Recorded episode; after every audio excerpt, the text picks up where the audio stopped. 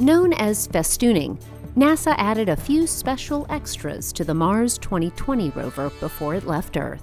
This is Innovation Now, bringing you stories behind the ideas that shape our future. The year 2020 will be remembered for the coronavirus pandemic. To recognize the challenges faced by the world and honor the healthcare workers who have risked their lives to help those affected by the pandemic, NASA added an artistic embellishment to the Mars 2020 rover. An aluminum plate on the rover's left side bears the image of planet Earth supported by the ancient Greek symbol for medicine. Microchips, stenciled with millions of names and the 155 finalist essays selected in the Name the Rover contest, are mounted on a metal plate at the center of Perseverance's aft crossbeam. The microchips share space with a laser etched graphic depicting Earth and Mars joined by the star that gives light to both.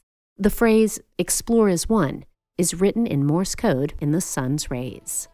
Not just frivolous symbols, several other hidden gems serve as reminders that exploration is a human endeavor and that all humanity benefits when we work together.